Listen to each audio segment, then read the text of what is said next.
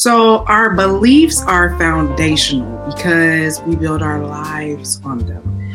They shape our thoughts, influence our decisions, and determine our actions.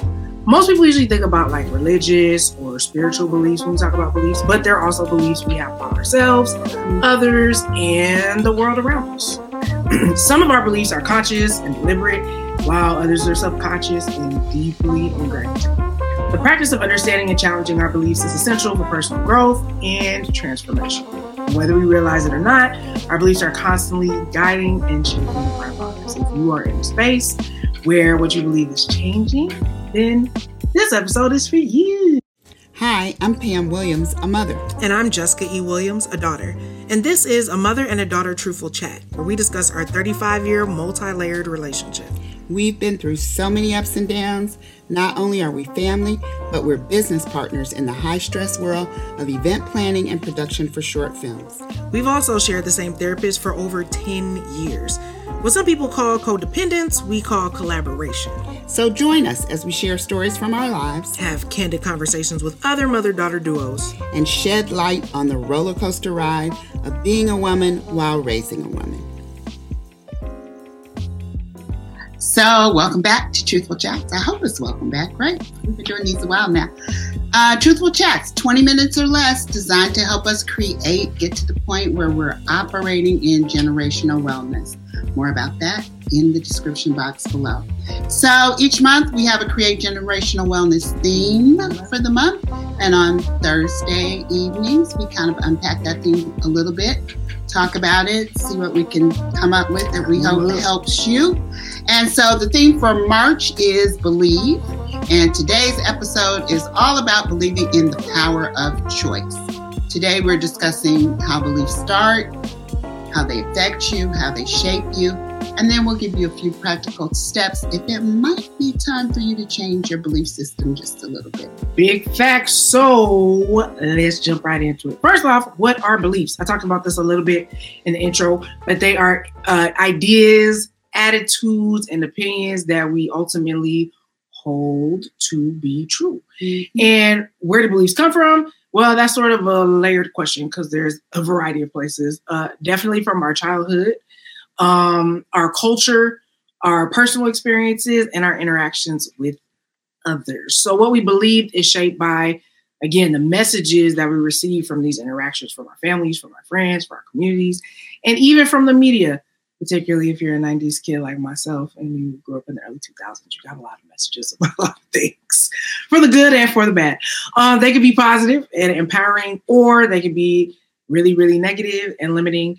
And quite often, they're not really objective or based on any particular nope. facts. It's just kind of, you know, programming, but we'll get into that another time. Uh, personal experience also, again, have a significant impact on your beliefs. Um, positive experiences reinforce your positive beliefs, while, of course, negative experiences reinforce your negative beliefs. So, our beliefs are based on our interpretation of reality and our perspectives. And so, you know, people talk about like, we take a filter into every situation.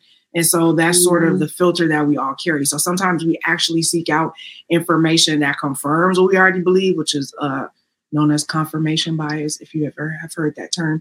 And instead, we should be taking the time to find out if we believe what we believe is actually really true, true or not. Yeah. Based on some sort of objective reality, not just a subjective reality. Yep. Yep. So, as Jess said in the intro, beliefs have a profound impact on our thoughts, our actions, the way we see ourselves, the way we see others, the way we see the world. It all is kind of based on our belief system. And that can either empower us or it can hold us back. If we believe that we are capable, powerful of achieving our goals, then we're more likely to take action toward them and move forward. If we believe that we are not powerful or we've heard negative, had negative experiences or had people say negative things to us, um, it may make us believe that maybe we're not worthy of what we're dreaming about or we're not able to accomplish it. So, um, excuse me, it's really important that you listen and try and figure out what have I been told and how is that impacting the way that I live now. Experiences from our past. We were talking about this earlier today. Mental mind. And I was telling Jess, believe it or not, when I was growing up, I wanted to be an architect. I just thought that was, I don't know if there was a TV show on about architects or something, but I got this dream in my mind that I wanted to be an architect. And I was a pretty good student. I got, you know, good grades all my life, everything.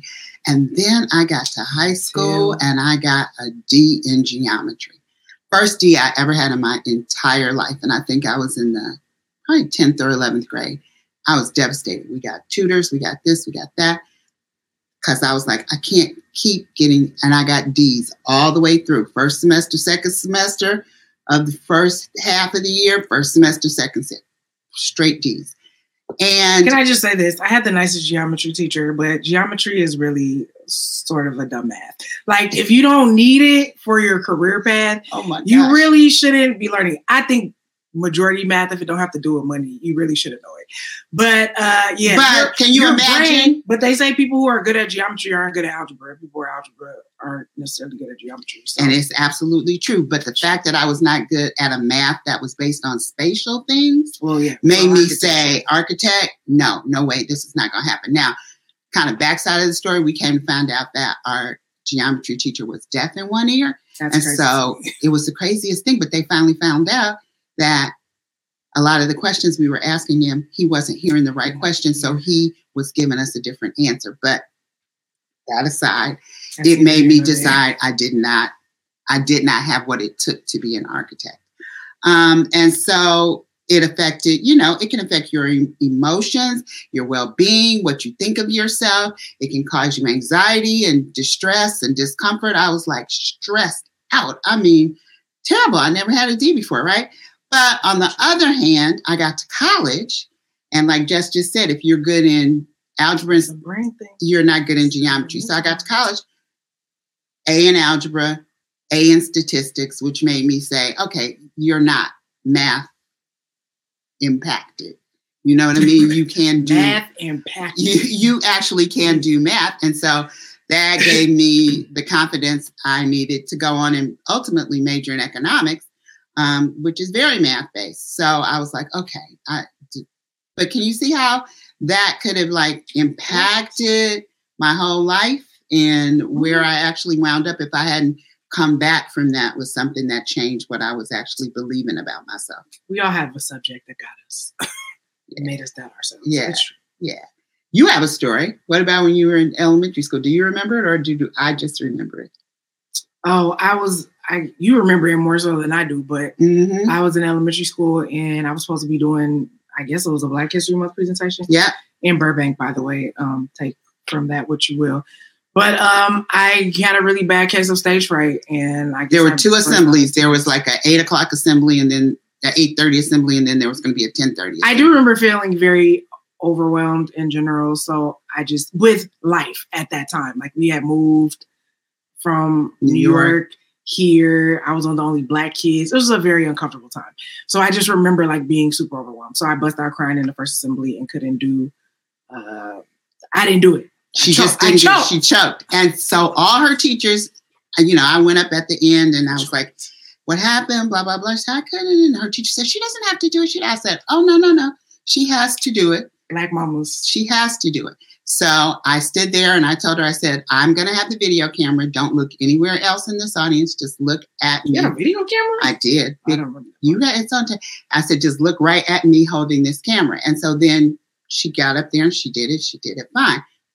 But she went on to major in theater at the at USC. So imagine if she had never gotten over that stage fright. Who knows? She may have never ever gotten on stage again. So I'm just saying that sometimes these beliefs like impact you so much that they affect the trajectory of your life, and that's not what you want to do. Um, you, you know, we're all about creating generational wellness, and so what would that have looked like had I never gotten over math and went on to study what I studied, or if she had never gotten over stage fright went on to study what she studied? Like all these things are in your family, your family dynamic, your childhood, your history, and they impact you. So it's a combination of what you choose to believe. Some of it is inherited, uh, inherited. Some of it came from your upbringing, your culture, your experiences that happened to you, just like we were just talking about, mm-hmm. and it shapes your belief. But at some point, at some point, like I had to discover, wait, you're not bad at math. You can really do this. had to discover I'm not afraid to be on stage. I'm an actor, you know. Um, so you may discover that you've changed and something in you has changed. And so that ultimately means that your belief and your values have changed. And they may not necessarily line up with what you grew up with. That makes sense. And that's not true because ultimately the new you might not gel so well, particularly in family dynamics, um, where, you know, they don't they're not vibing with your newfound beliefs or whatever you're uh, dealing with at that particular time. And so you need to sort of identify what those differences are between you and your loved ones because you're family. Um, so hopefully you can have candid, open, honest conversations with your family members and try to find some common ground in approaching those situations with empathy, which means, you know, you want those people to uh, care about what you're saying and you know imagine if they were in your shoes so you guys can communicate well. So hopefully you can do that for the other person so it's not contentious. Hopefully there's respect mutual respect. People yeah. ain't cussing each other out and screaming and throwing things. And um you know you also want to make sure that sometimes you just gotta walk away. You just gotta agree to disagree and ultimately you know you're making a decision to step away from belief systems that no longer serve you. But that can be kind of hard and very, very challenging. And you have to remember that this is an important step in your personal growth and your development, no matter who likes it or who does not. And you have made, you've done enough self awareness, enough work on yourself to know that you can identify limiting beliefs that you have. And you want to put yourself in a position where you don't feel like those things are holding you back and you're replacing those beliefs with more empowering beliefs. But here's a ticker. We were talking about this kicker, I should say. We were talking about this earlier today. Sometimes when you have those beliefs, um, mm. when you're when you're bumping up against beliefs for your own empowerment and your own sanity and safety, um, it makes other people uncomfortable because maybe they try to do it earlier in the family or in the friendship group or whatever, and people really shut them down. So to see you have the courage to step out and say, I'm going against the grain and I'll cut everybody off, and that's fine with it. I'm not advocating complete whatever. Do what you got to do for you. But sometimes that rubs people the wrong way because maybe they didn't have the courage or the know how or the skill set or those things to do it. So, you know, pioneering is tough out here. Shall we tell our church story? Sure, go ahead. So, this is how I think I want to tell the story because of how it looked in my generation and then how it looks for you and your generation. Because I think I learned something from my experience. So, I grew up Baptist, diehard Baptist. My dad was a Baptist minister. My grandfather, uh, my uncles, uh, my dad's brothers, and everybody, Baptist preachers. That's what we did in my family. Well, when I got to be about hmm, 19, maybe somewhere in there, 1920, um, I was part of, you know, that new movie that's out now, Jesus Revolution with, what's his name? Oh, uh, Greg, is it Greg? No, Kelsey, Kelsey Grammer. Grammer. Jesus Revolution. So I kind of grew up as as a college kid in that era. So I really with the hippies, with the, the Lord, all of that and whatever. and so I kind of migrated over into being more of what they call in Black church holy roller. You know, I always I decided that there had to. I felt like there was more to going to church, going to church and being better. And and I kept hearing about the Holy Spirit, and I didn't see that in our church except for people shouting and falling out. And I was like, well, there must be something more to this. So anyway, started to investigate, started to do my own research, made me come up with some different belief systems and values about who God was and what that looked like. And then ultimately, I stopped going to the Baptist church and I started going to the COGIC church for a minute. And Uh-oh, then the COGIC. And then got it that was my favorite. I go to regular church in the morning and COGIC church at night. And then I wound up, you know, non-denominational, which was big in the 80s and all that. So um totally different belief system from my family when it came to religion. And which can be a sticky situation. And totally broke, Black. you know, tradition and changed belief systems and values. And it all worked out and you know, everybody's happy. So then I grew, just love Jesus. So then I grew up very non-denominational, um, and I stand by that. Like I, I be in certain churches, like I don't know what's going on here. Um, I'm just here for Jesus and God the Father and the Holy Spirit, and that's all I know. We'll get into these spiritual discussions anyway. But you know, some of y'all stopped going to church in the pandemic because you couldn't get in the building. I stopped going to church in the building uh, less and less, like two, three years before lockdown. So for me, it wasn't really an Like adjustment. 18, 20, yeah, it wasn't yeah. an adjustment when they were like, you know, I attend a church that has an incredible online uh, ministry. So I was fine. Some people were devastated, but you know, so my parents don't they don't jump on me about not getting up and going out the house and forsaking the fellowship of the saints and you know all the scriptures they use um, to bring you down sometimes. But they're like, I still love Jesus. I'd be watching sermons as much as I'd be watching any other my favorite TV shows. So I haven't abandoned the faith just because I'm not in the building.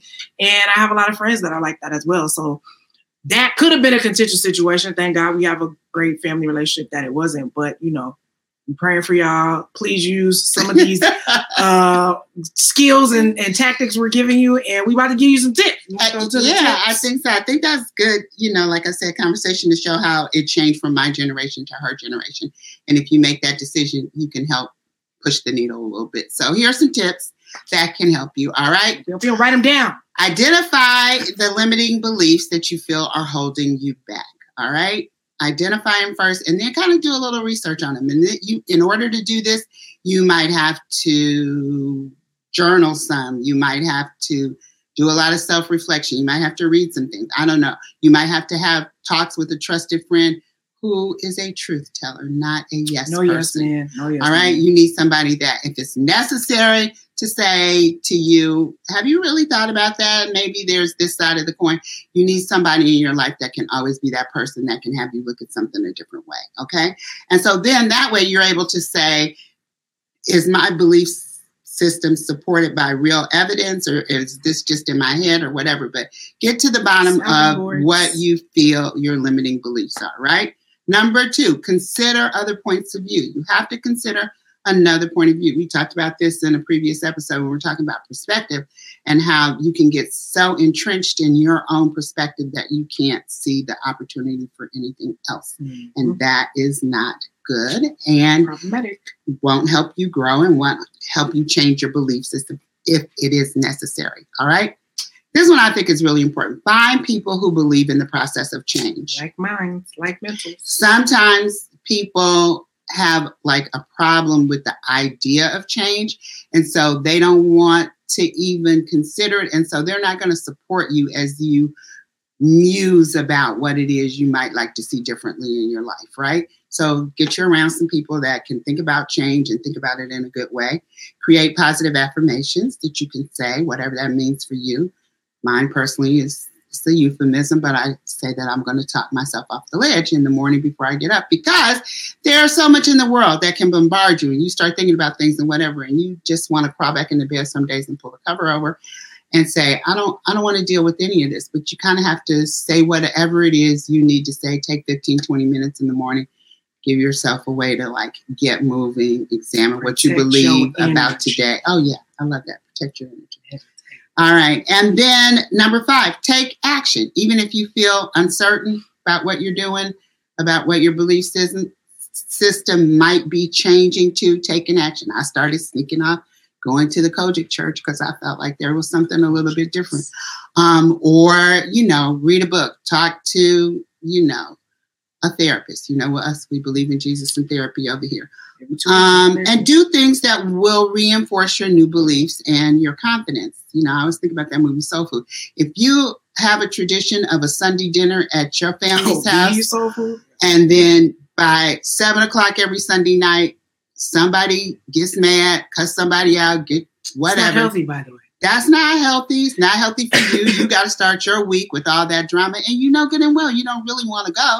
So take actions, baby steps. Maybe you start like it. not going every Sunday, and then go every other Sunday, and then back down to one Sunday, and then don't go. protect your Boom. energy Protect your energy. until the people get together. All right. All right, so we're almost at 20 minutes. We're gonna go a little bit over today. It- it's not gonna happen, hopefully, that often, but we got important things to say. Okay, so we hope that this was helpful. Um, at the end of the day, empowering yourself through your beliefs is a really, really important process, but it's also a lifelong process. So this ain't one of them things that we told y'all, and y'all should be like, "Well, next week I'm I'm letting everybody have it." Like wow, I'm putting all the all the emotional bullets in the clip and I'm shooting at everybody about like just calm down, okay? As you evolve and grow as a person, your evolve your beliefs will evolve and grow. So just you know, Yeah. take it one day at a time. That's Yep. all we ask you. Give yourself some grace. Give the Um, people some grace. please okay and then don't just be focused on your beliefs somebody you know might come with some other beliefs and they want grace from you so go ahead and do that and approach you know those either you sharing your beliefs or other people sharing their beliefs with an open mind and a willingness to change on both sides okay and if y'all just like we can't do it we can't do it that's fine. Um, and we always have the power to to chat to challenge ourselves and transform ourselves at any point okay? So don't be just trying to If you change this and then you decide, nope, that's not working either, you can you can change again. keep the evolution going. Because the goal here at Create Generational Wellness is that you're living your life authentically and and, and fulfilling your, you know, purpose in your life, your destiny, if you believe in that, what you ultimately believe that you're here to do, um, and make yourself and the people around you better. So hope this was helpful. Um, gave you some things to think about. And uh all month we're looking at what we believe, why we believe it. So stick around. Also check out, we're new to this, okay? Uh, but we're, We're true, true. to it. Okay. so like these are conversations we be having all the time. We just are now having them. if a public we were forum. sitting on that sofa behind us, we would be having these same conversations. So, So, this ain't just putting you in, putting the put in love. put it on Mhm. for the people. We we bring you in. So uh, um check out February's episodes, January's episodes. If you gotta go, uh we understand. But happy belated International Women's Day. I don't even know if uh, belated works here, but um it's the day after, so I figure we do that. We hope it was great. We hope you celebrated the incredible women in your life, yourself, okay? All the boss women. Um, men don't be don't be hating, just appreciate. And it's also Women's History Month. So we promised you that uh every episode we were gonna tell you about a black woman that's amazing that you may or may not have heard about. So if you can stick around for this, it's great. If not, you know, watching a replay or something. So let's get into it. All right. So today is sorry, let me get to the full to the fullness, huh? To the fullness. All right. This amazing black woman is Nora Holt. She is actually the first black woman to earn a master's degree in the United States. Um, big flex, okay, on that. Uh, she's also a highly influential composer, singer, and music critic.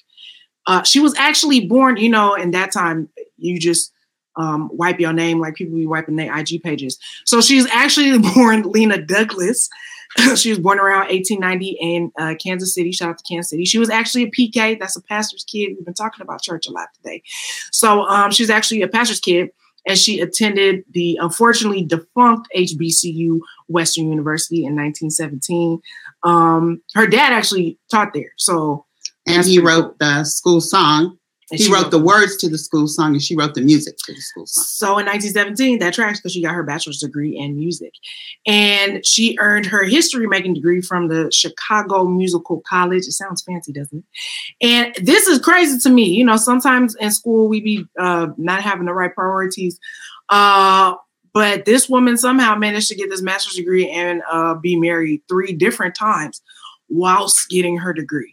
So um, she stayed on track despite holistically changing husbands three times. um, she started her writing career in 1917 when she uh, was hired by the Chicago Defender, and she penned a lot of articles about advocating for Black musicians because, of course, you know, people were stealing our songs, uh, writing them, not giving us credit. You know, Black musicians didn't really have a lot of protection, so she was doing that. And in 1919, she founded, co-founded actually, the National Association of Negro Musicians. Now, this is interesting. The Shade Room uh, did not exist at that time, but gossip was still going around, irregardlessly. She would have been in the, column. she she would have been on the Shade Room because she was a socialite. And, you know, she had gentleman collars and things, and um, yeah, man, she she was in the gossip columns a lot. And then she actually ended up marrying a wealthy uh, Chicago hotel owner named George Holt, and she changed her name. I told you she'd just be changing the things up to Nora Holt. Um, and unfortunately, he died um, shortly into their marriage. But this was advantageous for her because she got to the bag, to the to money, yams. to the yams. Sweet, sweet yams. um, so she inherited this man's fortune, and she traveled the world. And but she was really active in the Harlem Renaissance too, with all that money. So, so you know how they were getting down. everybody needs a sponsor and a benefactor.